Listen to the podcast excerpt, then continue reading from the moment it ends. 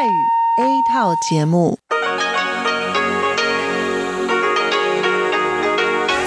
ที่นี่สถานีวิทยุเรดิโอไต้หวันอินเตอร์เนชันแนล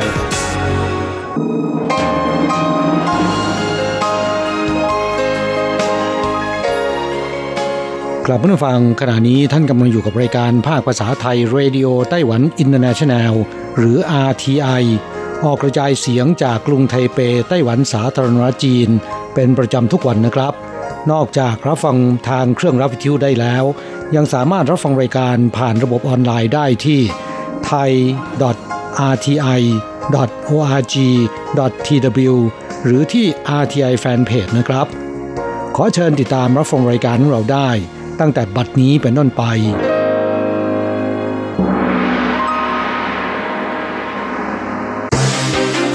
ลำดับแรก ขอเชิญติดตามรับฟัง ข่าวประจำวัน สวัสดีค่ะท่านผู้ฟังที่เคารพ ช่วงของข่าวจากรายการ Radio Taiwan International ประจำวันศุกร์ที่ 11 กันยายน ปีพุทธศักราช 2563 สำหรับข่าวไต้หวัน มีดิฉันอัญชันทรงพุทธเป็นผู้รายงานค่ะ หัวข้อข่าวมีดังนี้ ไต้หวันทดสอบขีปนาวุธ จีนส่งเครื่องบินทหารและเรือรบเข้ามาสอดแนมกว่า 30 ครั้ง พบผู้ป่วยโควิด -19 เพิ่มอีก 2 ราย เดินทางมาจากฟิลิปปินส์ทั้งคู่ทำให้ยอดสะสมเพิ่มเป็น 498 ราย เตือนผู้ที่นำผลิตภัณฑ์เนื้อหมูเข้าไต้หวัน หากถูกตรวจพบเจอปรับตั้งแต่ 200,000เหรียญขึ้นไป นอกจากนี้ไต้หวันจะเริ่มตรวจสัมภาระผู้โดยสารจากเยอรมนีทั้งหมด หลังจากที่เยอรมนีพบอหิวาแอฟริกาในสุกรเป็นรายแรก17 กันยายนนี้เป็นต้นไปหน้ากากอนามัยทางการแพทย์ต้องติดฉลาก ภาษาอังกฤษคำว่า Made in ไต้หวัน และ MD ซึ่งหมายถึงอุปกรณ์ทางการแพทย์ ฝ่าฝืนปรับสูงสุด 2 ล้านเหรียญพบใต้ท้องทะเลไต้หวันเกิดปรากฏการณ์ปะการังฟอกขาวรุนแรงที่สุดในรอบกว่า 20 ปี กิจกรรมปั่นไปบนเส้นทางสุดสวยในไต้หวัน 15 เส้นทาง เริ่มสตาร์ทที่อีหลาน วันเสาร์หน้า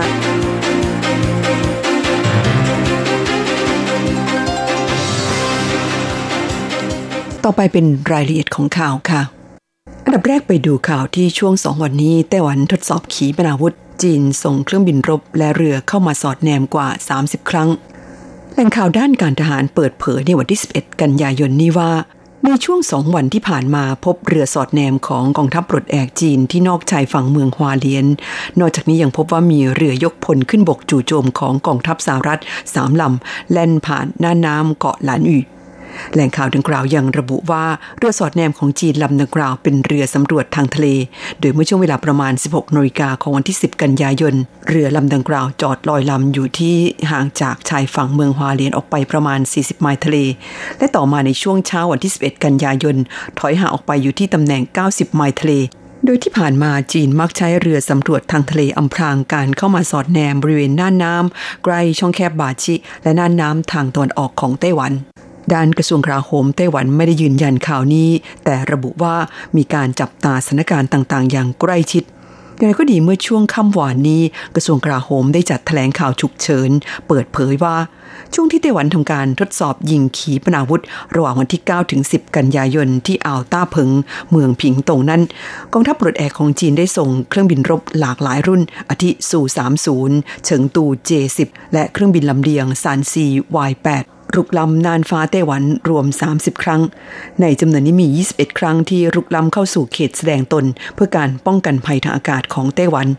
นอกจากนี้ยังพบว่ามีเรือของกองทัพเรือจีน รุกล้ำน่านน้ำทางตะวันตกเฉียงใต้ของไต้หวัน ซึ่งกำลังทำการซ้อมรบทางทะเล 7 ครั้งด้วยกัน นักวิชาการไต้หวันมองว่าความเคลื่อนไหวดังกล่าวของจีน ถือเป็นการส่งสัญญาณทางการเมือง และเป็นความพยายามที่จะเปลี่ยนจุดสนใจ จากการปะทะกันที่พรมแดนระหว่างจีนกับอินเดียข่าวต่อไปวันนี้ไต้หวันพบผู้ป่วยโควิด -19 เพิ่ม 2 ราย มาจากฟิลิปปินส์ทั้งคู่ทำให้ยอดสะสมเพิ่มเป็น 498 คน ศูนย์บัญชาการควบคุมโรคไต้หวันประกาศในเวลา 14นาฬิกาของวันที่ 11 กันยายนนี้ว่า มีผู้ป่วยโควิด -19 เพิ่มอีก 2 ราย มาจากฟิลิปปินส์ทั้งคู่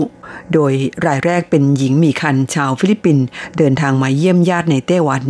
อีกรายเป็นชายชาวไต้หวันอายุประมาณ 60 กว่าปี ไปทำงานที่ฟิลิปปินส์เคยติดเชื้อที่ฟิลิปปินส์แล้วครั้งหนึ่ง กลับไต้หวันมาเมื่อวันที่ 9 กันยายน ผลการตรวจคัดกรองก่อนส่งไปกักตัวในสถานกักโรคพบว่าเป็นบวกทำให้ยอดสะสมผู้ป่วยโควิดเพิ่มเป็น 498 คน ยอดผู้เสียชีวิตยังคงเท่าเดิมคือ 7 คน เข้าต่อไปไต้หวันยังคงตรวจเข้มเตือนผู้ที่นำผลิตภัณฑ์เนื้อหมูเข้าไต้หวัน หากถูกตรวจพบเจอปรับตั้งแต่ 2 0 0แสนเหรียญขึ้นไป นอกจากนี้ไต้หวันจะเริ่มตรวจสัมภาระผู้โดยสารจากเยอรมนีทั้งหมด หลังจากที่เยอรมนีพบอหิวาแอฟริกาในสุกรเป็นรายแรก เมื่อวันที่ 10 กันยายน ศูนย์รับมือภัยพิบัติจากโรคอหิวาแอฟริกาในสุกรของไต้หวันประกาศว่า จากการที่เยอรมนีพบโรคอหิวาแอฟริกาในสุกรรายแรก แม้ขณะนี้ทางการเยอรมนียังไม่ได้แจ้งต่อองค์การโรคระบาดสัตว์ระหว่างประเทศ หรือ OIE แต่เพื่อเป็นการเตรียมความพร้อมล่วงหน้า ตั้งแต่บัดนี้เป็นต้นไปจะเพิ่มการตรวจสัมภาระทั้งที่โหลดใต้ท้องเครื่อง และที่นำติดตัวขึ้นเครื่องของผู้โดยสารเที่ยวบินตรงจากเยอรมนีทั้งหมด แม้ปัจจุบันผลกระทบจากการระบาดของโรคติดเชื้อไวรัสโคโรนา 2019 หรือโควิด -19 ทำให้เที่ยวบินตรงระหว่างไต้หวันเยอรมนีลดน้อยลง แต่ยังคงมีความเสี่ยงที่ไม่อาจละเลยได้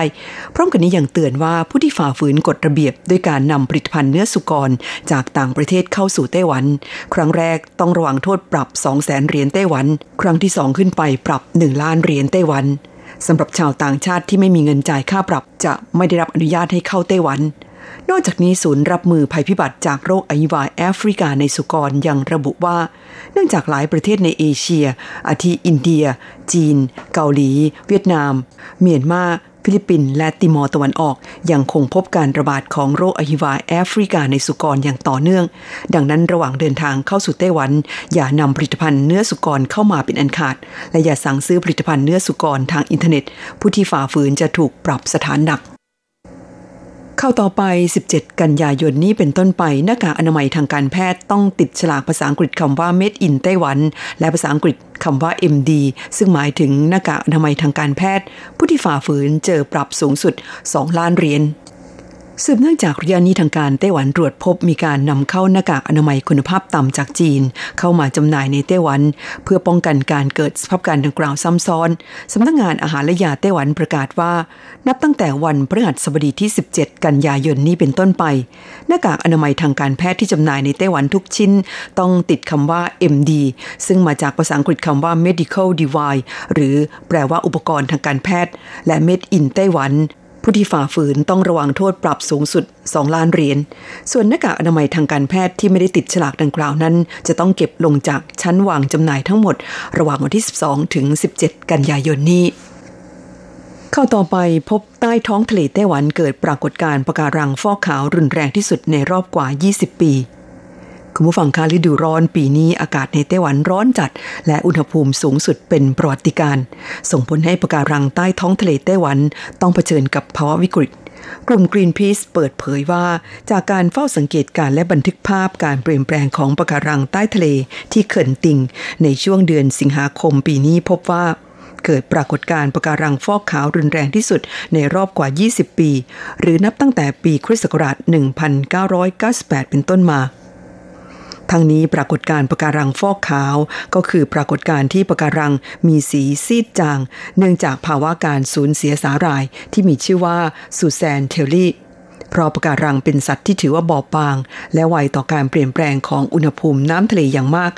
หากอุณหภูมิสูงขึ้นเพียง 1-2 องศาเซลเซียส นานติดต่อกันเป็นเวลา 3 สัปดาห์ขึ้นไป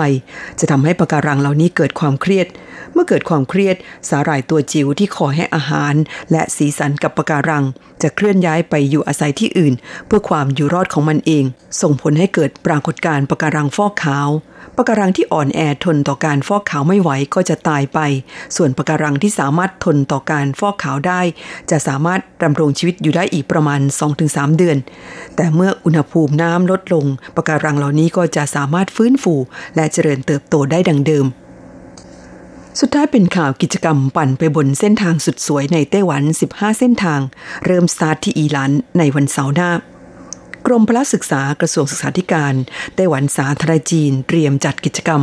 ปั่นไปบนเส้นทางสุดสวยในไต้หวันรอบแรกที่อีหลาน ในวันเสาร์ที่ 19 กันยายนนี้ โดยเริ่มสตาร์ทจากสวนสาธารณะหลวตง ผ่านสะพานหลันยัง มุ่งไปยังสวนสาธารณะอีลาน ระยะทาง 13 กิโลเมตร ระหว่างทางจะได้เห็นทิวทัศน์ที่ราบหลันยังที่สวยงาม ซึ่งเส้นทางจักรยานในเมืองอีลานเป็นหนึ่งใน 15 เส้นทางจักรยานสุดสวยของไต้หวัน ที่ผ่านการโหวตของชาวเน็ต กิจกรรมปั่นไปบนเส้นทางสุดสวยในไต้หวันรอบแรกที่เมืองอีหลานซึ่งเปิดรับสมัครผู้เข้าร่วมกิจกรรม 100 คนเมื่อวันที่ 10 กันยายนที่ผ่านมานั้น มีนักปั่นให้ความสนใจ สมัครเข้าร่วมกิจกรรมอย่างล้นหลามสำหรับผู้ที่พลาดร่วมกิจกรรมในครั้งนี้ต้องรอเข้าร่วมกิจกรรมรอบต่อไป ซึ่งจะทยอยจัดขึ้นในเร็วๆนี้ ทำฝั่งคาที่ท่านรับฟังจบลงไปแล้วนั้น เป็นช่วงของข่าวไต้หวันประจำวันนี้นำเสนอโดยดิฉันอัญชันทรงพุทธค่ะ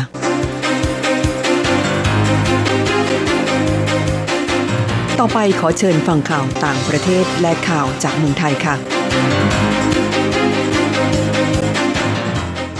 สวัสดีค่ะ คุณผู้ฟังอทีไอที่เคารพทุกท่านขอต้อนรับเข้าสู่ช่วงของข่าวต่างประเทศและข่าวประเทศไทยกับดิฉันมณพรชัยวุฒิมีรายละเอียดของข่าวที่น่าสนใจดังนี้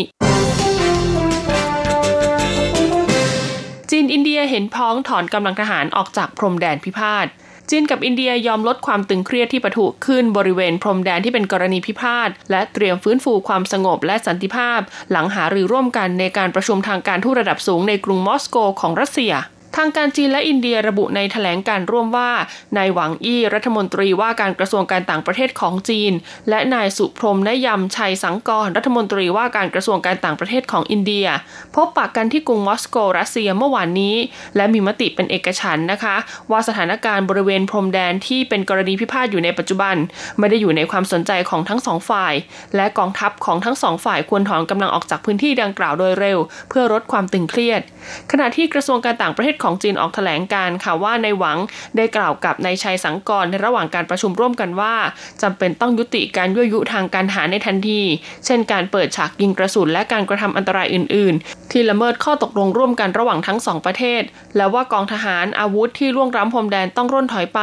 กองกำลังบริเวณพรมแดนของทั้งสองฝ่ายต้องแยกออกจากกันทันที เพื่อลดความตึงเครียดของสถานการณ์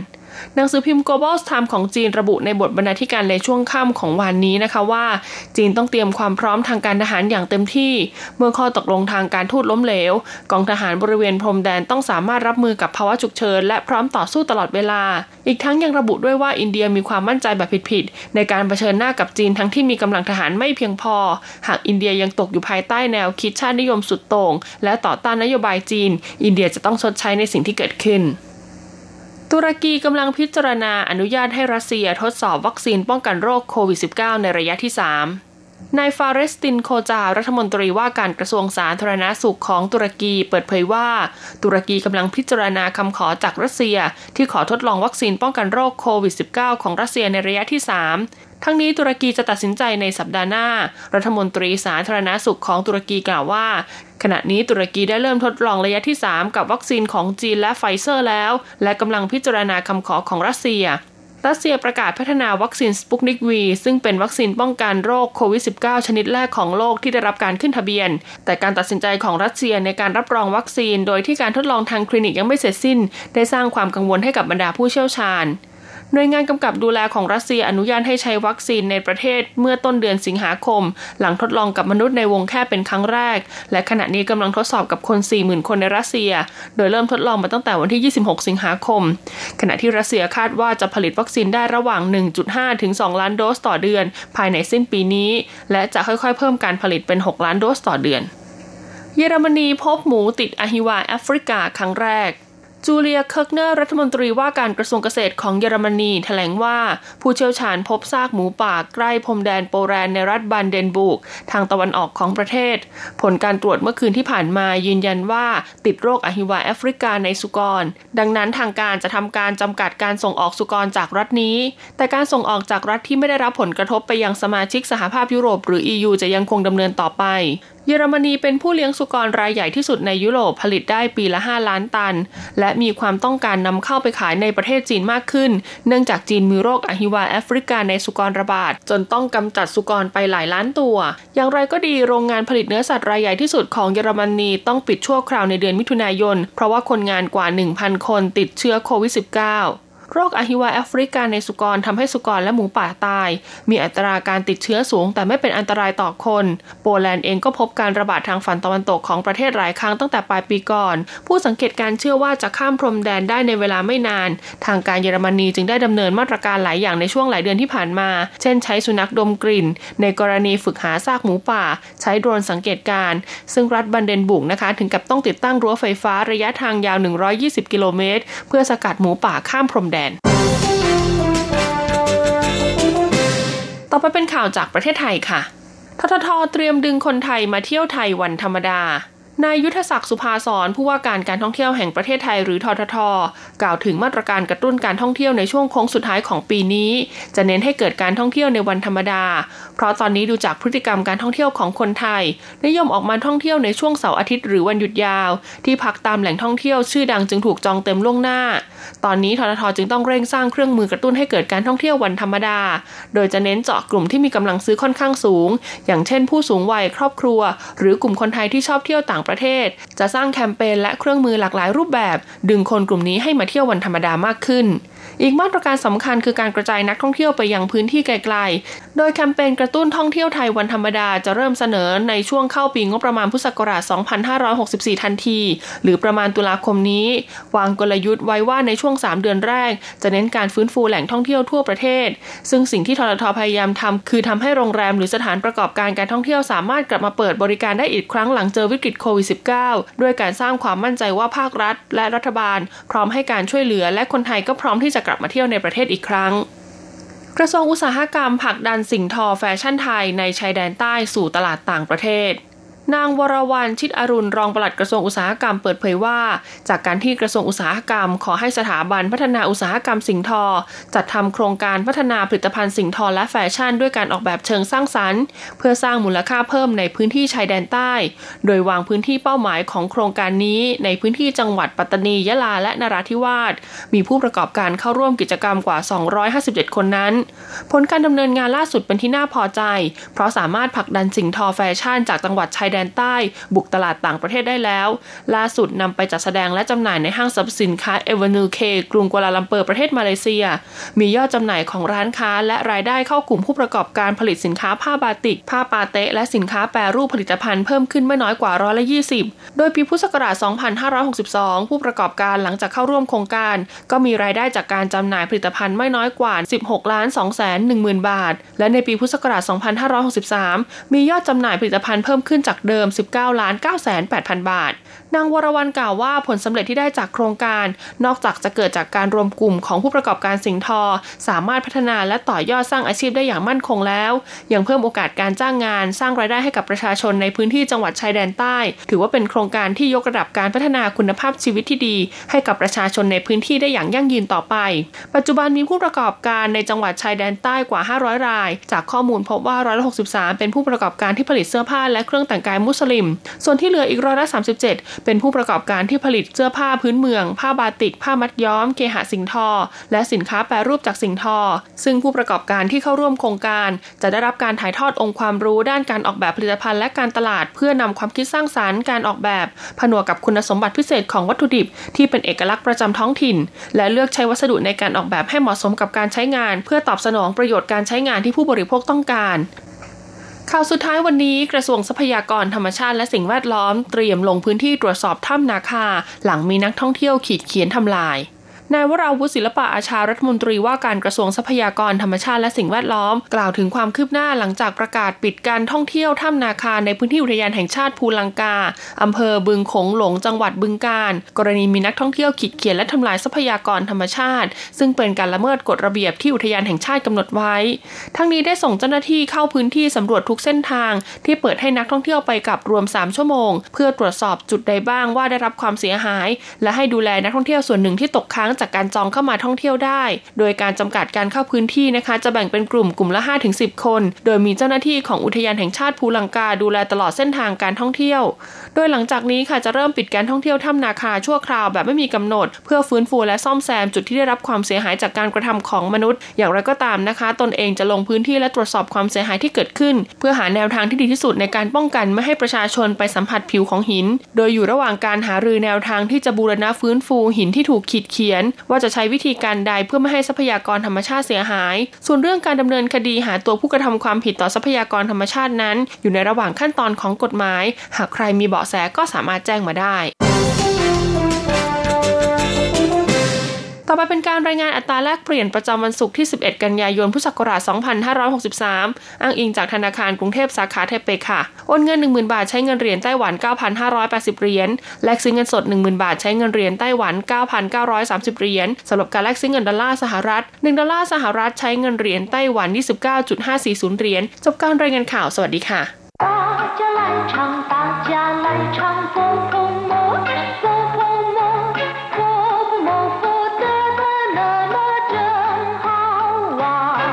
สวัสดีครับเพื่อนผู้ฟัง พบกันในวันนี้เราจะมาเรียนบทเรียนที่ 13 ของแบบเรียนชั้นสูง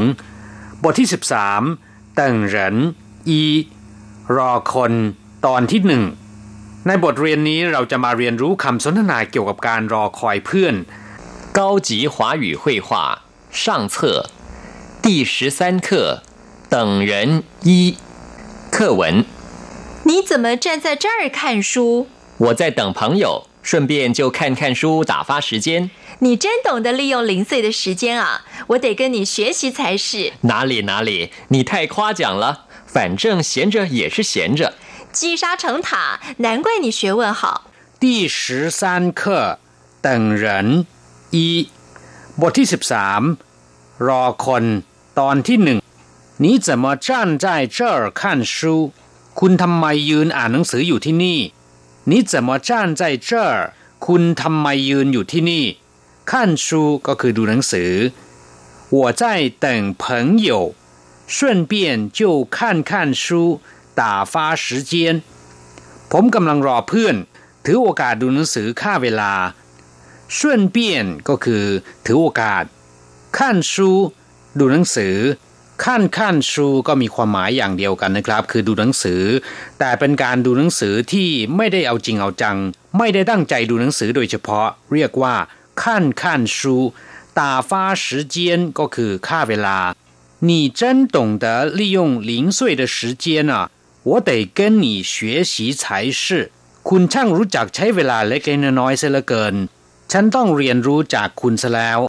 ตงเต๋อแปลว่ารู้จัก 你真懂得คุณช่างเป็นผู้ที่รู้จักลี่ยงแปลว่าใช้หลิงซุยแปลว่าเศษ时间ก็คือเวลา你真懂得利用零碎的时间呐คุณช่างเป็นผู้รู้จักใช้เวลาเล็กๆน้อยๆเสียเหลือเกิน我得跟你学习才是ฉันจะต้องเรียนรู้จากคุณซะแล้ว跟你学习ก็คือเรียนรู้จากคุณ哪里哪里 你太夸奖了反正闲着也是闲着ที่ไหนได้คุณชมผมมากเกินไป อยู่ว่างๆไม่มีอะไรทำ太夸奖了ชมมากเกินไป闲着也是闲着หมายความว่า อยู่ว่างๆไม่มีงานทำหรือมีความหมายเช่นเดียวกับในภาษาไทยที่ว่า ดีกว่าอยู่เปล่าหรือดีกว่าอยู่ว่างๆ积 หนานกว่าหนีเฉวยเว่นเห่าเม็ดทรายเล็กๆ เมื่อรวมมากเข้า ยังสามารถก่อเป็นเจดีย์ได้มิน่าละ่ะ คุณจึงมีความรู้ปราดเปรื่อง อธิบายความหมายของคำสนทนาผ่านไปแล้ว ต่อไปขอให้พลิกแบบเรียนไปที่หน้า 56 เราจะไปเรียนรู้คำศัพท์ใหม่ๆ ในบทเรียนนี้ชุนเปี้ยน แปลว่า ถือโอกาส หมายถึงถือโอกาสทำงานอย่างหนึ่งในขณะที่ทำงานอย่างอื่นอยู่แล้ว อย่างเช่นว่า 你如果去市场的话顺便帮我买些水果回来ถ้าคุณไปจ่ายตลาดถือโอกาสช่วยผมซื้อผลไม้มาบ้าง我去台北办事顺便去看看多年未见的老朋友ผมไปทำธุระที่ไทเปถือโอกาสไปเยี่ยมเพื่อนเก่าที่ไม่ได้เจอเจอมานานหลายปีศัพท์คำที่สองตาฟ้า แปลว่า ส่ง ทำให้จากไปหรือว่าค่าเวลา อย่างเช่นว่า我已经打发人去处理了ผมได้ส่งคนไปจัดการแล้ว好不容易才把他给打发走了ไม่ง่ายเลยกว่าที่จะทำให้เขาออกไปได้ นอกจากนี้คำว่าตาฟาเมื่อรวมกับคำว่า时间ที่แปลว่าเวลาแล้ว จะมีความหมายว่าค่าเวลา หรือทำให้เวลาหมดไป คำคำนี้เรามักจะใช้บ่อยในขณะที่รอใครสักคนหนึ่งอยู่ อาจจะดูหนังสือนั่งดื่มกาแฟ เดินดูของเพื่อฆ่าเวลาเรียกว่าตาฟ้า时间ศัพท์คำที่สามหลิงซุยตะแปลว่าเศษ ปลีกย่อยหรือว่าของเศษเล็กเศษน้อย เรียกว่าหลิงซุยอย่างเช่นว่า这些材料零零碎碎的用途不大วัสดุเหล่านี้เศษเล็กเศษน้อย ใช้ประโยชน์อะไรได้ไม่มาก คำว่าหลิงคำเดียวเนี่ยนะครับแปลว่าศูนย์หรือว่าเศษจำนวนเศษ ตรงข้ามกับคำว่าเจนที่แปลว่า ครบหรือว่าท่วน อย่างเช่นว่าหลิงเฉียน เศษเงิน หรือว่าหลิงย่งเฉียน เงินใช้ติดตัว หลิงเสืออาหารว่าง หลิงเช่าขายปลีก นอกจากนี้นะครับยังมีความหมายเป็นเลขศูนย์อย่างเช่นเลข 101 ในภาษาจีนจะอ่านว่า อีหลิงอี นอกจากนี้จะแปลว่ากับ ซึ่งโดยมากจะใช้กับตัวเลขอย่างเช่นว่า1,000เอ็ดราตรี ในภาษาจีนจะบอกว่าอีเชียนหลิงอีเย่ส่วนคำว่าซุยแปลว่าย่อยสลาย หลิงซุยก็คือของเศษเล็กเศษน้อย และเมื่อเติมคำว่าเตอไว้ที่ท้ายวลีนะครับ กลายเป็นหลิงซุยเตก็มีความหมายว่าที่เป็นของเศษเหลือ อย่างเช่นหลิงซุยเดปูเลียวแปลว่าเศษผ้าศัพท์คำต่อไปนะครับคว้าจังแปลว่าชม ชมเชยหรือว่ายกย่อง อย่างเช่นว่าเหลาปั่นคว้าจีงไทยกว่าเหลากงกงจ้วเขินฉิงควายเท่าแก่ชมคนงานไทยว่าทำงานขยันขันแข็งคำว่าควาคำเดียว แปลว่าชม หรือว่าคุยโว โอ้อวด คุยโตหรือว่าโม้นะครับ ส่วนคำว่าเจียงก็แปลว่ารางวัลสรรเสริญ ชมเชยหรือว่าปูนบำเหน็จ อย่างเช่นว่าเจียงจินเงินรางวัลเจียงลี่ ให้รางวัลเพื่อส่งเสริมให้มีกำลังใจ เรียกว่าเจียงลี่ศัพท์คำที่ห้าเฉียนจะแปลว่าว่างไม่มีงาน อย่างเช่นว่า我很忙你找他聊吧ถ้าเฉียนเจอน่ะผมงานยุ่งมาก คุณไปหาเขาเถิด เขากำลังว่างอยู่ เฉียนจะหูเหลียว ไม่มีงานทำรู้สึกเซ็งคำว่าเฉียนคำเดียวก็แปลว่าว่างไม่มีงานทำเช่นกัน ตรงข้ามกับคำว่า หมัง ที่แปลว่า ไม่ว่าง งานยุ่ง อย่างเช่น เวลาด่าคนที่การงานมีแต่ว่าไม่ทำนะครับ เอาแต่เที่ยวเตร เออละเหยลอยชาย ในภาษาจีนก็จะพูดว่าโยเฉาเข้าเฉียนเฉียนเหลียว แปลว่าการคุยเล่น การคุยถึงเรื่องมโนสาเร เฉียนเฉียนแปลว่าเงินว่างหรือเงินที่ไม่มีความจำเป็นต้องใช้ ศัพท์คำที่ 6 จีชาเฉิงถาสะสมทรายจนสามารถก่อเป็นตำหนักหรือเจดีย์ได้ หมายถึงความพยายามในการเก็บเล็กผสมน้อย จนกลายเป็นปริมาณมาก มีความหมายตรงกับสุภาษิตจีนอีกคำหนึ่งที่ว่า จีเฉาเฉิงตัว แปลว่าสะสมจากน้อยเป็นมากมาย ศัพท์คำที่เจ็ดหนานก้วย ปลว่ามิน่าเล่ามิน่าละ难怪你今天这么高兴原来是升官了มิน่าเล่า วันนี้คุณถึงได้ดีอกดีใจอย่างนี้ ที่แท้ก็คือได้เลื่อนตำแหน่งนี่เอง这么用功难怪你的功课好ขยันอะไรอย่างนี้มิน่าล่ะ ผลการเรียนของคุณถึงได้เก่งกลับผู้ฟังหลังจากที่เรียนรู้คำศัพท์ในบทเรียนนี้ผ่านไปแล้วนะครับ ต่อไป ขอให้พลิกไปที่หน้า 57 นะครับ เราจะไปทำแบบฝึกหัดพร้อมๆกับคุณครู句型一才是才是二反正也是反正也是才是แปลว่าจะต้อง หรือว่าต้องซะแล้ว อย่างเช่นว่า成绩这么差我得好好用功才是ผลการสอบแย่จังเลย ผมจะต้องขยันจริงจังซะแล้ว หรือผลการสอบแย่อะไรอย่างนี้ ผมจะต้องขยันจริงๆสักทีแล้วคำที่สอง反正也是มีความหมายว่า ยังไงแล้ว หรือแม้นว่าก็อย่างนี้ อย่างเช่นว่า反正怎么努力工作也是这么多钱แม้นจะทำงานหนักขนาดไหน มันก็เงินแค่นี้แหละ ครับผู้ฟัง เวลาในรายการของเราในวันนี้หมดลงซะแล้ว เราจะกลับมาพบกันใหม่ในบทเรียนถัดไป สวัสดีครับ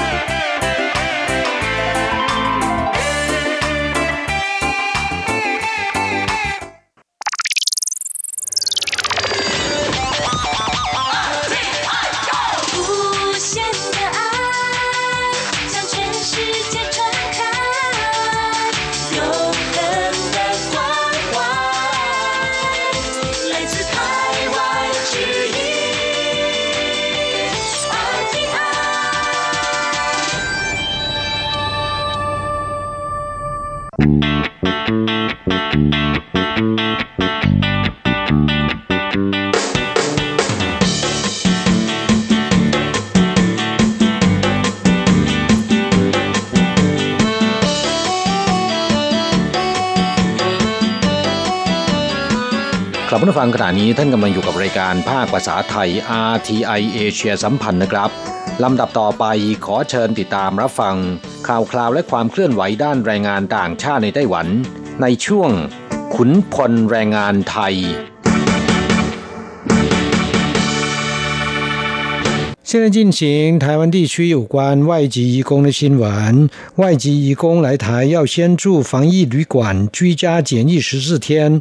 人力中介或雇主为了省钱而选择便宜的外县市防疫旅馆，对此，高雄市、台中市陆续颁布禁令，不再受理外县市入境移工居家检疫。原因是担心在地雇主订不到防疫旅馆，以及移工异地检疫成防疫破口。但劳动部则要求不得设限。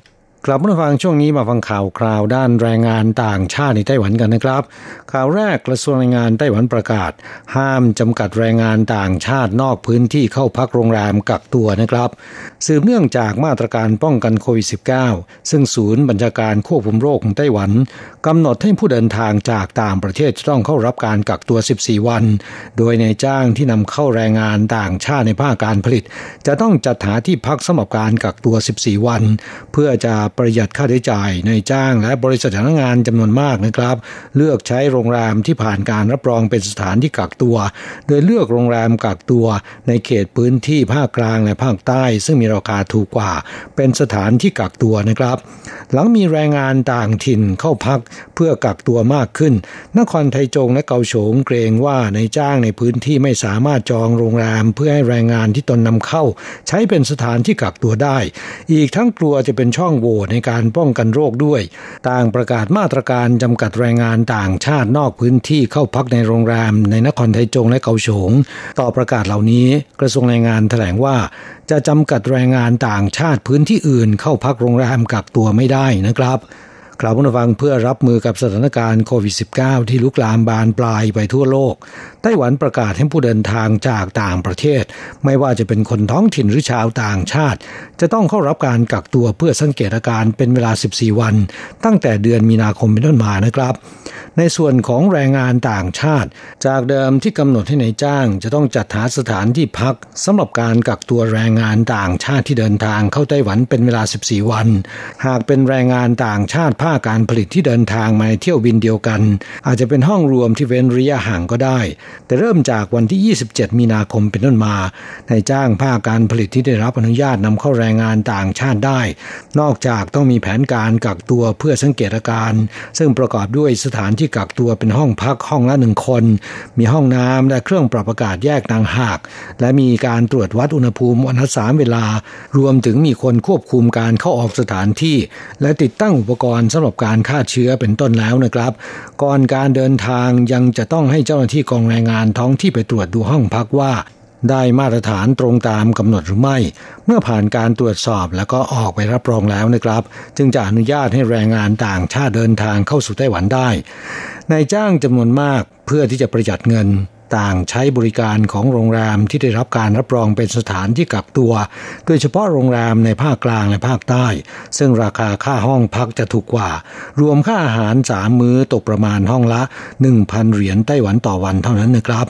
นางสาวจางเจียเพ่ยผู้อำนวยการกองแรงงานนครไทจงกล่าวว่า ตั้งแต่เดือนมีนาคมเป็นต้นมาจนถึงเดือนสิงหาคมปีนี้ กองแรงงานนครไทยจง ได้รับคำร้องจากในจ้างเรื่องการกักตัวในโรงแรมของแรงงานต่างชาติแล้ว 1,680 เรื่อง ในจำนวนนี้นะครับมี 750 เรื่อง หรือเกือบจะครึ่งหนึ่งเป็นแรงงานต่างชาตินอกพื้นที่ไทยจง โดยมาจากเกาโฉงพิงตงและเหมียวลี่เป็นต้น แต่มาใช้บริการโรงแรมกักตัวในนครไทยจงนะครับ ไม่เฉพาะที่ไทยจงเท่านั้น เมืองต่างๆ ทางภาคกลางและใต้วันวิตกกันว่าในจ้างต่างพื้นที่มาใช้บริการโรงแรมกักตัว จะทำให้ในจ้างในพื้นที่ไม่สามารถจองโรงแรมกักตัวสำหรับแรงงานต่างชาติที่ตนนำเข้าได้ และอาจจะเป็นช่องโหว่ของมาตรการป้องกันโรค รวมถึงเพิ่มภาระหน้าที่ในการตรวจสอบของเจ้าหน้าที่กองแรงงาน และเจ้าหน้าที่ตำรวจท้องที่ด้วย ดังนั้นจะมีการประกาศหลักการให้บริการสำหรับในพื้นที่เท่านั้น โดยเริ่มจากนครเกาฉงประกาศเมื่อกลางเดือนกรกฎาคมที่ผ่านมาว่า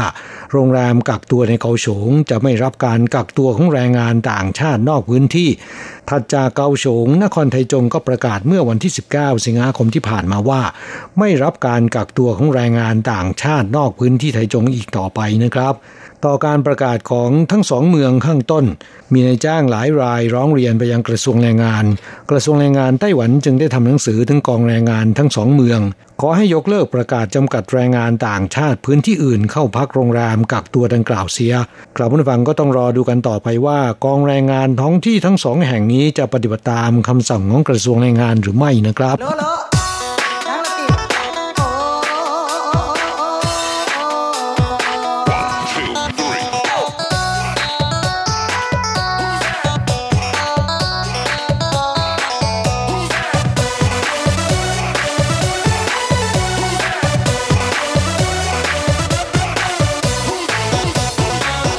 ต่อไปมาฟังข่าวคืบหน้ากรณีของแรงงานอินโดนีเซียนะครับ อินโดนีเซียไม่สนใจการประท้วงของนายจ้าง ยังคงยืนหยัดแรงงานไปทำงานต่างประเทศนายจ้างต้องรับผิดชอบค่าใช้จ่ายทั้งหมดนะครับ กล่าวผู้ฟังกรณีที่นายจ้างไต้หวันที่นำเข้าผู้อนุบาลมาดูแลคนป่วยจำนวนมาก ประท้วงรัฐบาลอินโดนีเซียผลักดันนโยบายแรงงานเดินทางไปทำงานต่างประเทศเสียค่าใช้จ่ายเป็นศูนย์ โดยจะให้นายจ้างรับผิดชอบค่าใช้จ่ายทุกอย่าง นับตั้งแต่ค่าบริการจัดงานหรือค่าหัวคิว ค่าใช้จ่ายในการฝึกอบรมของผู้อนุบาลก่อนการเดินทาง ค่าตั๋วเครื่องบิน ค่าทำหนังสือเดินทางและค่าธรรมเนียมในการยื่นขอวีซ่าเข้าเมืองเป็นต้น รวมแล้วตกประมาณ70,000 ถึง1 0 0 0แสนเหรียญไต้หวันนั้นนะครับ นายเบนนี่ รามดานี่ อธิบดีกรมคุ้มครองสวัสดิการแรงงานในต่างประเทศกระทรวงแรงงานอินโดนีเซีย กล่าวให้สัมภาษณ์ว่าแรงงานอินโดนีเซียที่เดินทางไปทำงานในต่างประเทศ ต้องแบกรับภาระหนี้สินเป็นเงินจำนวนมาก ยกตัวอย่างแรงงานที่เดินทางมาทำงานที่ไต้หวัน ต้องเสียค่าหัวคิวและค่าใช้จ่ายคนละ 40 ล้านหรือ 60 ล้านรูเปีย หรือประมาณ 80,000 ถึง 120,000 เหรียญไต้หวัน ทั้งที่กฎหมายอนุญาตให้เก็บได้ 14 ถึง 17 ล้านรูเปีย หรือประมาณ 28,000 ถึง 34,000 เหรียญไต้หวันเท่านั้น ส่งผลให้แรงงานอินโดนีเซียต้องทำงานเป็นเวลา 8 ถึง 12 เดือน กว่าจะชดใช้ภาระหนี้สินดังกล่าวได้ ดังนั้นในช่วงปีแรก แรงงานอินโดนีเซียส่วนใหญ่ จึงไม่สามารถส่งเงินกลับบ้านได้อย่างเต็มที่นะครับ เพื่อที่จะคุ้มครองสิทธิประโยชน์ของแรงงาน กระทรวงแรงงานของอินโดนีเซีย จึงประกาศกฎระเบียบว่าด้วยการใช้จ่ายเดินทางไปทำงานต่างประเทศฉบับที่ 9 เมื่อเดือนกรกฎาคมที่ผ่านมา ระบุชัดเจนว่าแรงงานอินโดนีเซียที่จะเดินทางไปทำงานต่างประเทศ เสียค่าใช้จ่ายเป็นศูนย์ซึ่งก็คือให้ในายจ้างเป็นผู้รับผิดชอบทั้งหมด อธิบดีกรมคุ้มครองสวัสดิการแรงงานในต่างประเทศผู้นี้กล่าวย้ำว่า นายจ้างและหน่วยงานของประเทศผู้นำเข้าจะต้องเข้าใจว่านี่ทำตามกฎหมายของอินโดนีเซีย อย่างไรก็ตามนะครับนายเบนนี่รามดานี่ ยอมประนีประนอมว่ามาตรการนี้ เบื้องต้นจะจำกัดเฉพาะตำแหน่งผู้อนุบาล ผู้ช่วยงานบ้านและลูกเรือประมงก่อนนะครับ เนื่องจากผู้อนุบาลซึ่งทำงานอยู่ในไต้หวันประมาณ 1 9 0 0 0 0 คน และลูกเรือประมงทำงานอยู่ในไต้หวันประมาณ 5,800 คน เป็นกลุ่มผู้ด้อยโอกาส มาตรการนี้ยังไม่รวมกลุ่มแรงงานอินโดนีเซียในภาคการผลิตนะครับ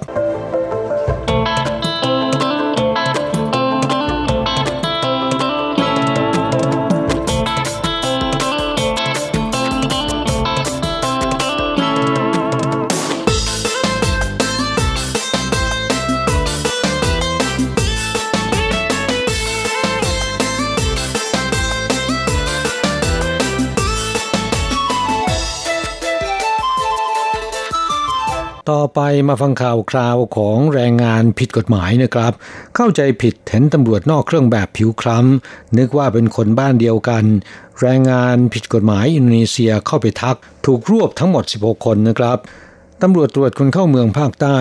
จับแรงงานผิดกฎหมายที่หอพักให้เช่าเดียวกันซ้ำกันถึงสองครั้ง มีแรงงานต่างชาติผิดกฎหมายทั้งสี่ชาติ ถูกจับรวม 16 คนนะครับ ระหว่างนั้นมีแรงงานอินโดนีเซียเห็นตำรวจนอกเครื่องแบบที่เป็นชนพื้นเมือง มีผิวคล้ำเข้าใจผิดคิดว่าเป็นพวกเดียวกันเข้าไปทัก เลยถูกจับพร้อมพวกนะครับ ครับผู้ฟังเมื่อวันที่สองสิงหาคมที่ผ่านมานี้ตำรวจตรวจคนเข้าเมืองที่ผิงตง ได้รับแจ้งข้อมูลว่ามีคนงานต่างชาติผิดกฎหมาย เช่าหอพักในอาคารชุดอยู่รวมกันกลุ่มใหญ่ จึงไปตรวจสอบ พบสองแรงงานไทยผิดกฎหมายกำลังปั่นจักรยานจะออกไปข้างนอก จึงเรียกให้หยุดและตรวจเอกสารสำคัญประจำตัว พบเป็นแรงงานผิดกฎหมาย เมื่อสอบถามนะให้พากลับเข้าห้องพักนำไปสู่การจับกลุ่มแรงงานผิดกฎหมาย ทั้งไทย อินโดนีเซียและฟิลิปปินส์อีก 8 คน รวมแรงงานต่างชาติผิดกฎหมายที่จับได้ในครั้งนี้ ทั้งหมด 10 คนนะครับ ตำรวจคิดว่าหลังจับกลุ่มครั้งนี้แล้วนะครับ คงจะไม่มีแรงงานต่างชาติกล้าไปเช่าห้องพักดังกล่าวอีกแล้วแต่ที่ไหนได้เวลาผ่านไปเพียงไม่กี่วัน ก็ได้รับแจ้งข้อมูลอีกว่า หอพักดังกล่าวมีแรงงานต่างชาติผิดกฎหมาย ไปเช่าและเข้าพักอีกแล้ว จึงได้จัดส่งเจ้าหน้าที่ตำรวจนอกเครื่องแบบไปตรวจสอบเป็นระยะระยะ ครั้งละสามชั่วโมง จนถึงวันที่ 28 สิงหาคมที่ผ่านมานะครับ ขณะที่ตำรวจนอกเครื่องแบบนายหนึ่ง ซึ่งเป็นชนพื้นเมือง ผิวคล้ำและหน้าตาคล้ายแรงงานต่างชาติทำให้แรงงานอินโดนีเซียผิดกฎหมายเข้าใจผิด คิดว่าเป็นคนบ้านเดียวกัน จึงเข้าไปทักทายด้วยภาษาอินโดนีเซียอย่างเป็นมิตรตำรวจแสดงตนว่าเป็นเจ้าหน้าที่ตำรวจ และขอตรวจบัตร ARC ทำให้แรงงานอินโดนีเซียรายนี้ถึงกับอ้าปากค้างเพราะความตกใจ และนำไปสู่การจับกลุ่มพักพวกในหอ ซึ่งเป็นแรงงานอินโดนีเซีย และเวียดนามอีกห้าคนรวมทั้งหมด 6 คนนะครับโฆษกตำรวจตรวจทุนเข้าเมืองผิงตงแถลงว่า เป็นเรื่องน่าตะลึงที่ตรวจพบแรงงานผิดกฎหมายในหอพักเดียวกันทั้งสองครั้ง ซึ่งมีแรงงานทั้งสี่ชาติรวมทั้งหมด 16 คน ชาวบ้านในละแวกนั้นกล่าวแบบติดตลกว่า หอพักดังกล่าวมีแรงงานชาติต่างๆ เข้าออกเป็นประจำซึ่งเหมือนเป็นหน่วยงานองค์กรสหประชาชาติขนาดเล็กเลยทีเดียวนะครับ ฆษกตำรวจตรวจคนเข้าเมืองผิงตงย้ำว่า แรงงานต่างชาติได้รับอนุญาตเดินทางมาทำงานที่ไต้หวัน ต้องเคารพและปฏิบัติตามกฎระเบียบ กล่าวคือต้องทำงานในตำแหน่งสถานที่และนายจ้างที่ได้รับอนุญาตเท่านั้น หากหลบหนีจะถูกเพิกถอนใบอนุญาตทำงาน และหากไปทำงานอย่างผิดกฎหมาย จะถูกลงโทษปรับเงิน 30,000ถึง150,000เหรียญไต้หวัน และถูกส่งกลับประเทศ ไม่สามารถเดินทางมาทำงานที่ไต้หวันได้ เป็นเวลาอย่างน้อย 8 ปีส่วนในจ้างที่ว่าจ้างแรงงานผิดกฎหมายเข้าทำงาน มีโทษปรับ 1 5 0 0 0 0ถึง750,000 เหรียญไต้หวัน กรณีที่ทำผิดซ้ำซากภายในเวลา 5 ปี มีโทษจำคุกไม่เกิน 3 ปี ปรับ 1.2 ล้านเหรียญไต้หวัน หรือทั้งจำทั้งปรับ ขณะเดียวกันก็เรียกร้องให้ร่วมด้วยช่วยกัน หากพบแรงงานต่างชาติผิดกฎหมาย หรือมีการว่าจ้างแรงงานในลักษณะผิดกฎหมาย แจ้งข้อมูลไปได้ที่ 08 7662-250 หากนำไปสู่การจับกลุ่มผู้แจ้งจะได้รับเงินรางวัลนนำจับด้วยนะครับ กลับมาฟังจากสถิติของสำนักงงานตรวจเข้าเมือง ณวันที่ 31 กรกฎาคมที่ผ่านมานี้นะครับ ยังมีแรงงานต่างชาติที่หลบหนีในจ้างและยังไม่ถูกจับกลุ่ม 51,153 คน ในจำนวนนี้นะครับเป็นเพศหญิงมากกว่าเพศชาย กล่าวคือเพศหญิง 3721 คน เพศชาย 2432 คน และเวียดนามทวงคืนแชมป์การหลบหนีจากอินโดนีเซียได้สำเร็จแล้วนะครับ มียอดจำนวนหลบหนีที่ยังไม่ถูกจับกลุ่มมากที่สุด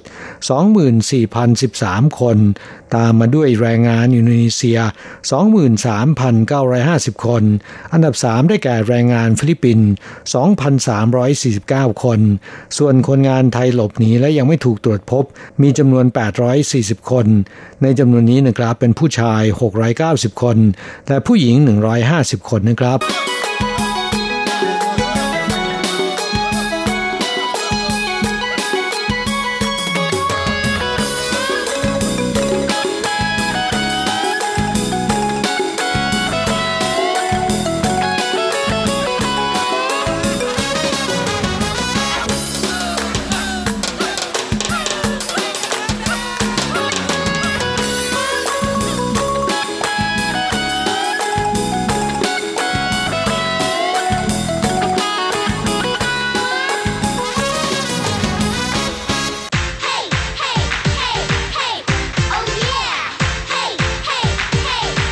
อยากรู้ไหมไต้หวันมีอะไรดี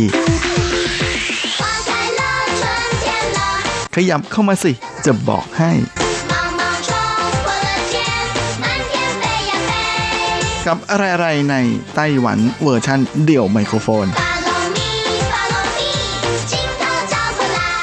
สวัสดีครับคุณฟังทุกท่าน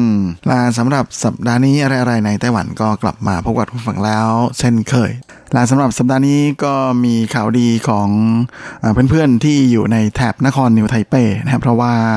ช่วงนี้นะครับตั้งแต่วันศุกร์นี้เป็นต้นไปก็คือวันที่ 11 กันยายนไปจนถึงช่วงสิ้นปีเลยนะก็คือวันที่ 26 ธันวาคมนะฮะ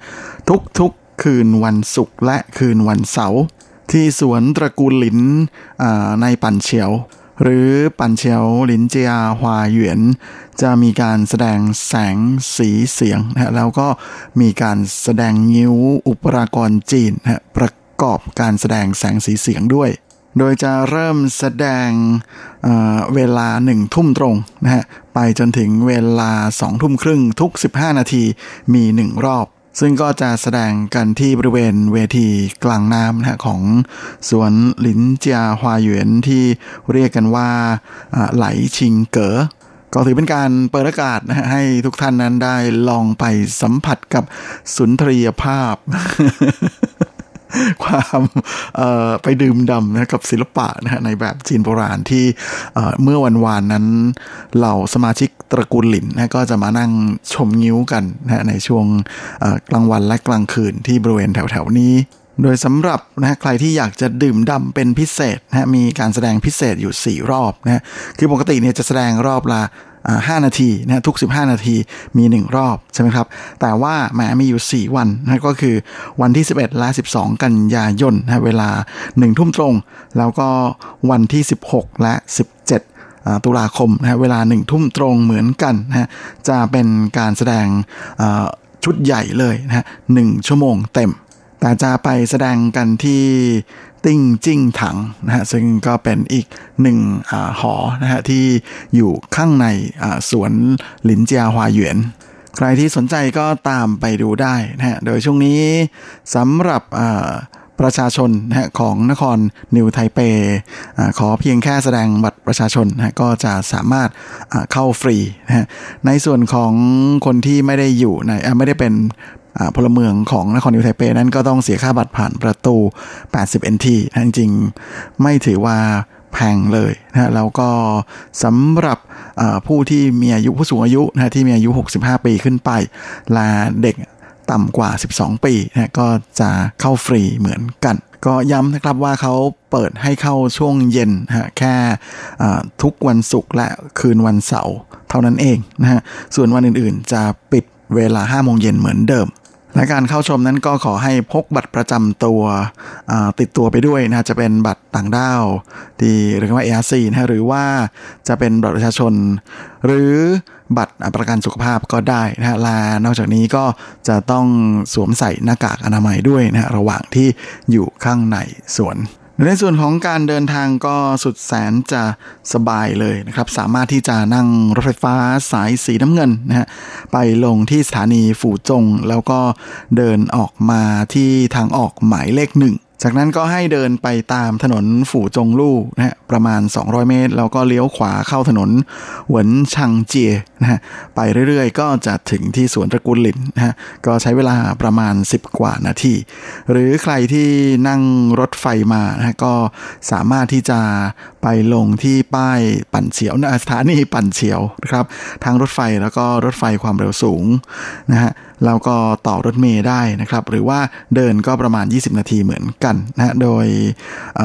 รถเมย์นั้นก็จะมีเยอะแยะเลยนะครับใครที่อยากจะเสิร์ชหาป้ายรถเมย์นั้นก็ลอง search ป้ายที่มีชื่อว่าหลินเจียฮวาหยวนจันได้เลยนะครับ มีรถเมล์สาย 701 702 793 แล้วก็ 956และนอกจากนี้ก็มีอีกข่าวดีหนึ่งของอชาวนิวไทเปนะก็คือเทศกาลซินเปยฮวาเลอร์เยตันเฉิง หรือเมืองคริสต์มาสสุดหรรษาณนิวไทเปก็กำลังจะกลับมาพบกับทุกท่านอีกแล้วนะในช่วงปลายปีนี้นะโดยล่าสุดนั้นทางนครนิวไทเปก็ประกาศแล้วปีนี้จะมีการจับมือกับทาง Walt Disney เป็นครั้งแรกด้วย นะก็ถือว่าเป็นอะไรที่แหมน่าจะตื่นเต้นไม่น้อย เพราะว่าปีนี้เป็นปีที่ออกไปเที่ยวต่างประเทศกันไม่ได้นะการมีเจ้าการ์ตูนดิสนีย์มาอยู่ที่นิวไทเปนั้นก็คงจะช่วยสร้างความสนุกสนานครึกครื้นนะฮะแล้วก็ทำให้หลายคนหายคิดถึงเมืองนอกได้บ้างนะ นะครับ โดยสถานที่จัดงานก็ยังคงเป็นที่เดิมนะก็คือลานกิจกรรมด้านหน้าของอที่ว่าการนครนิวไทเปนะซึ่งก็จะเป็นบริเวณเดียวกับ ที่เราจัดงานสงกรานอยู่ทุกๆปีนะฮะซึ่งคุณฟังที่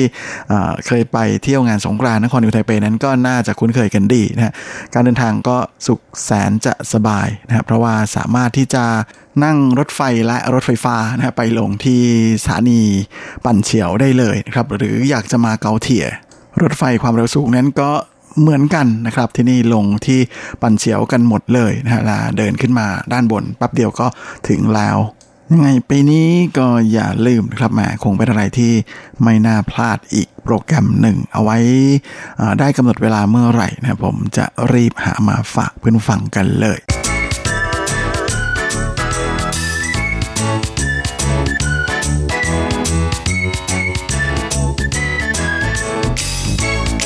ละสำหรับช่วงนี้นะก็มาถึงช่วงท้ายของเทศกาลเดือนผีกันแล้วนะครับ ปีนี้จะปิดประตูผีกันนะฮะวันที่ 16 คืนวันที่ 16นะฮะกันยายนก็คือคืนวันพุธหน้า ซึ่งหลังจากนี้ไปนะฮะแม่บรรดาบริษัทห้างร้านทั้งหลายนะก็จะเริ่มให้ของขวัญกันแล้วนะครับ เพราะว่าอ่าก็จะเป็นการบอกว่ากำลังจะถึงอีกหนึ่งเทศกาลใหญ่ตามประเพณีจีนนะนั่นก็คือเทศกาลไหว้พระจันทร์นะปีนี้ก็ตรงกับวันที่ 1 ตุลาคม ซึ่งตรงกับวันพฤหัสนะก็เลยทำให้ตามกฎหมายนะเกี่ยวกับวันหยุด ราชการของไต้หวันนั้นก็จะให้วันศุกร์นะถ้าวันพฤหัสเป็นวันหยุดราชการหรือวันจันทร์นะฮะไม่ใช่หรือวันอังคารนะก็ใช้วันศุกร์และวันจันทร์เป็นวันหยุดราชการด้วยนะเพื่อจะได้หยุดยาว โดยจะมีการชดเชยทำงานในวันเสาร์ก่อนหน้าหรือหลังจากหยุดไปแล้วนะฮะโดยปีนี้ไอ้ไม่ใช่ครับเดือนนี้วันเสาร์ที่ 26กันยายนนะก็เลยจะเป็นวันทำงาน และเป็นวันทำงานจริง ๆ คือแบงก์ก็เปิด นะฮะแล้วก็ตลาดหุ้นก็เปิดทำการด้วยนะก็ถือเป็นปรากฏการณ์แปลกๆ แห่งหนึ่งของโลกเลยก็ว่าได้นะฮะมีแทบจะเป็นประเทศเดียวเลยมั้งที่ตลาดหุ้นเปิดทำการวันเสาร์เพราะฉะนั้นช่วงนี้ใครอยากจะแพลนไปไหนก็คงจะต้องรีบแพลนกันแล้วนะครับรอมาปีนี้คนไต้หวันไปเที่ยวต่างประเทศไม่ได้ เพราะฉะนั้นสถานที่ท่องเที่ยวในประเทศก็เลยจะเต็มเต็มเต็มเต็มเต็มเต็มเต็มเต็ม นะครับ ทั้งโรงแรมนะที่พักร้านอาหารรวมไปจนถึงรถฟงรถไฟนะฮะรถไฟฟ้าความเร็วรถไฟความเร็วสูง ทั้งหลายนั้นตั๋วก็ต้องรีบซื้อกันแล้ว และแม้หลังจากผ่านช่วงของวันหยุดยาวของเทศกาลไหว้พระจันทร์ไปแล้วนะที่จะหยุด วันที่ 1 ถึง 4 ตุลาคมนะฮะไต้หวันก็จะมีวันหยุดยาวต่อในสัปดาห์ถัดไปเลยนะก็คืออวันหยุดยาวเนื่องในการฉลองเทศกาลวันชาตินะฮะปีนี้วันชาตินั้นก็คือ 10 ตุลาคมนะฮะตรงกับวันเสาร์ก็เลยหยุดชดเชยให้วันที่9นะหยุดอีก 3 วันเป็น 9 10 11ยิ่งปีนี้วันหยุดไม่ค่อยได้ใช้นะเพราะไม่ได้ไปต่างประเทศนะฮะใครที่มีวันพักร้อนเหลือเยอะนะสามารถลารวดเดียวนะสวันได้หยุดทีเดียว 11 วันเลยแลงจริงช่วงท้ายๆของเดือนผีนะฮะจริง ๆ ทุกๆปีนั้นที่อีหลันนะฮะเขตเทาเฉิงนะของอีหลันก็จะมีการจัด เทศกาลชิงเปลดนะที่เขาเรียกกันว่าเฉียงกูนะแต่ว่าปีนี้ด้วยความที่เป็นปีพิเศษนะเป็นปีแห่งโควิด -19 ก็เลยงดจัดหนึ่งปีนะก็ถือว่าเป็นอะไรที่เพื่อป้องกันไว้ก่อนนะแม่ก็จริงๆ นี่เป็นประเพณีเก่าแก่ของชาวเถาเฉิงเลยทีเดียวนะเพราะว่าจัดกันมานับร้อยปีแล้วนะมาแพ้โควิดอีกเหมือนกัน และแน่นอนนะสำหรับรายการส่งท้ายเดือนผีของเราในสัปดาห์นี้ก็เลยอยากจะหยิบเอาอะไรขนหัวลุกมาฝากกันเป็นการทิ้งท้ายนะฮะที่เราเปิดหัว ด้วยกิจกรรมขนหัวลุกกันไปรอบหนึ่งแล้วนะฮะโดยจริง ๆนั้นก็มีเหล่าชาวเน็ตในไต้หวันนะเขาก็ขึ้นไปเมาส์กันนะเกี่ยวกับเรื่องของถนน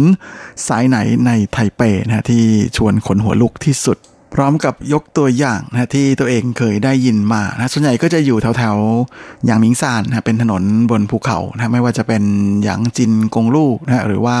ที่เหลิงสุยเคิงจันไปเตาลู่นะฮะแล้วก็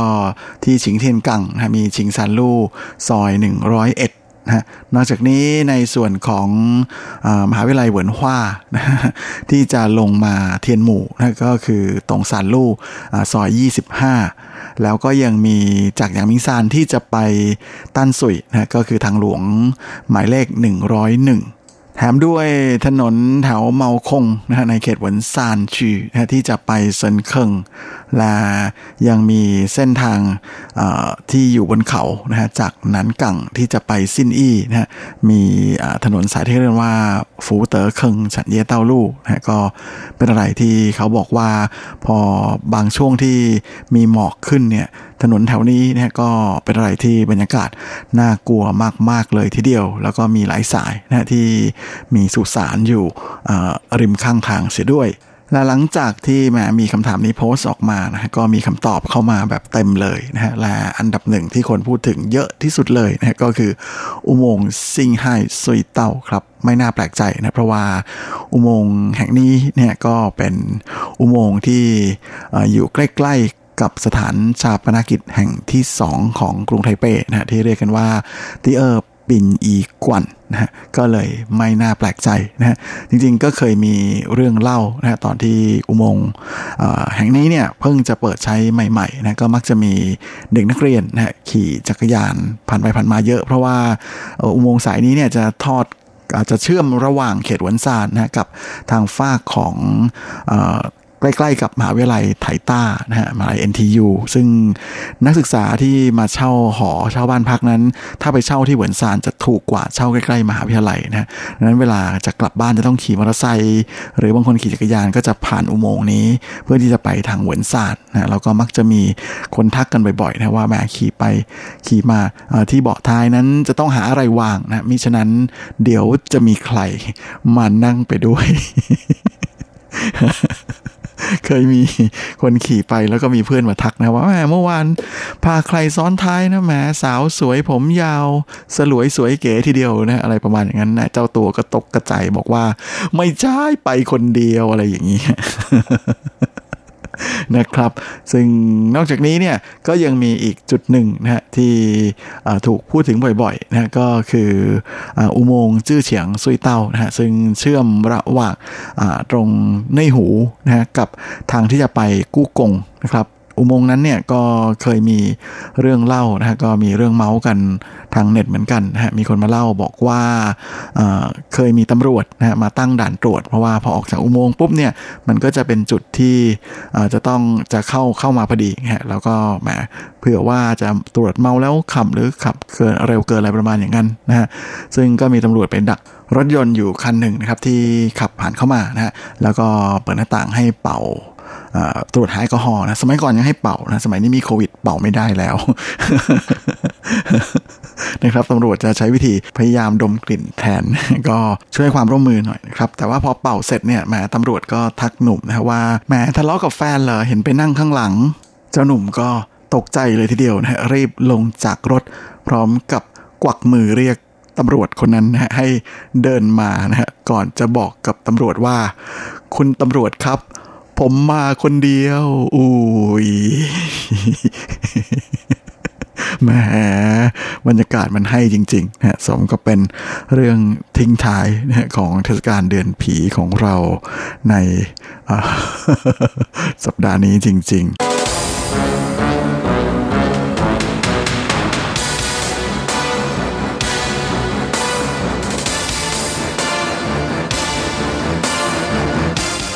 ครับและเวลาของรายการสัปดาห์นี้ก็หมดลงอีกแล้ว ผมก็คงจะต้องขอตัวขอลาไปก่อนในเวลาเพียงเท่านี้ เอาไว้เราค่อยกลับมาพบกันอีกครั้ง อาทิตย์หน้าเช่นเคย ในวันและเวลาเดียวกันนี้ ส่วนสำหรับวันนี้ก็ขอพรให้คุณฟังทุกท่านนั้นโชคดี มีความสุขสุขภาพ แข็งแรงแข็งแรงกันทุกนาทุกคนเฮ้งๆและสวัสดีครับ